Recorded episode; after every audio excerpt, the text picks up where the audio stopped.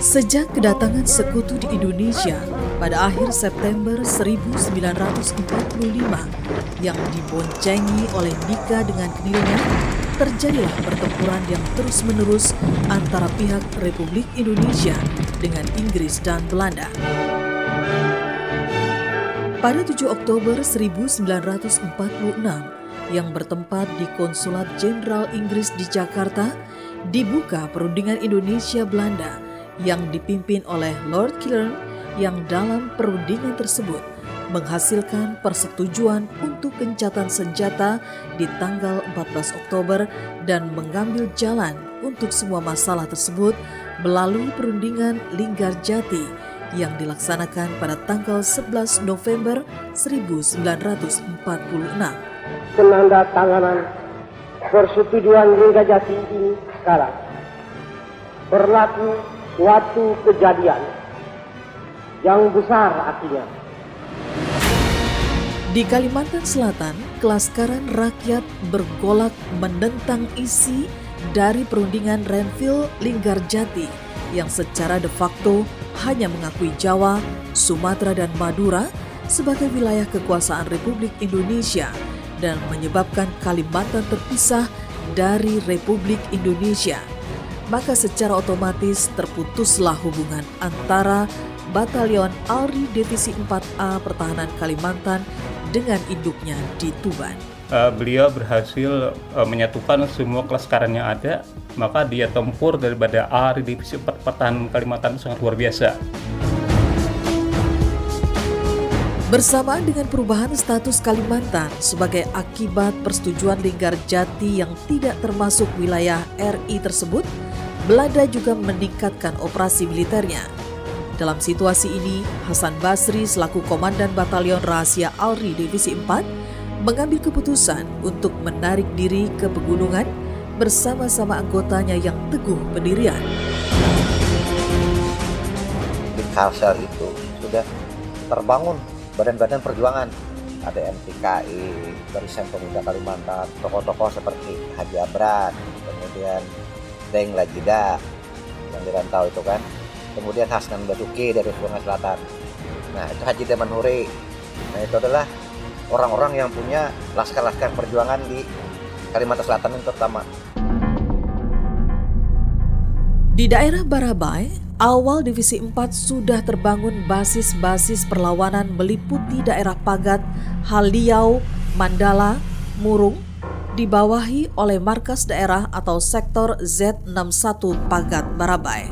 Daerah Pagat Barabai daerah Murung, daerah Haliau, daerah Hantakan itu ada hubungan dengan daerah-daerah yang seperti ada di Longsado, Telaga Langsat, yang mana antara pejuang kemerdekaan yang ada di, di kandangan di Berabe itu selalu melakukan mobile kan uh, daerah-daerah perjuangan Alpes 4 karena di sana terdapat namanya sektor R27 Pidayang. Suasana semakin panas. Setiap hari terjadi serangan dan penembakan terhadap Belanda terjadi di mana-mana. Atas kondisi demikian, pejuang-pejuang berinisiatif untuk melakukan langkah penting dalam menguasai daerah Kalimantan sebagai daerah perjuangan.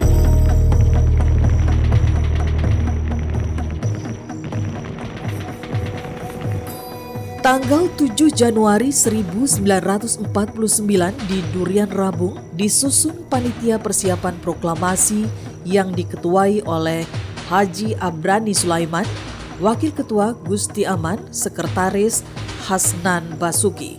Disusun di Durian Rabung, ada patroli Belanda yang masuk ke Padang Batong. Jadi mereka buka ke pedalaman, melarikan diri, sampailah di Pagat Batu. Jadi pimpinan tertinggi naikkan ini ke Jogja dulu ngaruh samarannya. Kemudian sebagian ke Madiun. Gusti Aman, Hasnan Basuki, Ibnu Hajar, Piarya melanjutkan penyusunan konsep tadi. Kali mau gampang.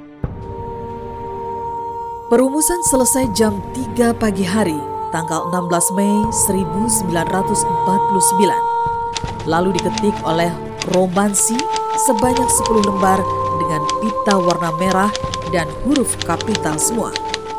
Naskah proklamasi dibawa Dalan Kardi dan Ramli untuk diantar ke Hasan Basri yang saat itu berada di Ningi. Proklamasi Merdeka Dengan ini kami rakyat Indonesia di Kalimantan Selatan mempermaklumkan berdirinya pemerintahan gubernur tentara dari Alari melingkungi seluruh daerah Kalimantan Selatan menjadi bagian Republik Indonesia. Proklamasi 17 Mei 1949 merupakan protes sekaligus pembangkangan terhadap pembentukan daerah otonom Kalimantan Tenggara dan Banjar yang terbentuk sebelumnya.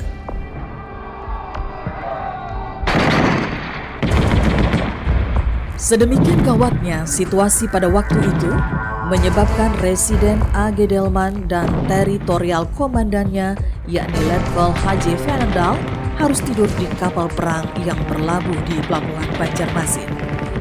Puncak dari perlawanan ini ketika diadakannya pertemuan bersejarah di sebuah desa kecil yang bernama Mungguraya.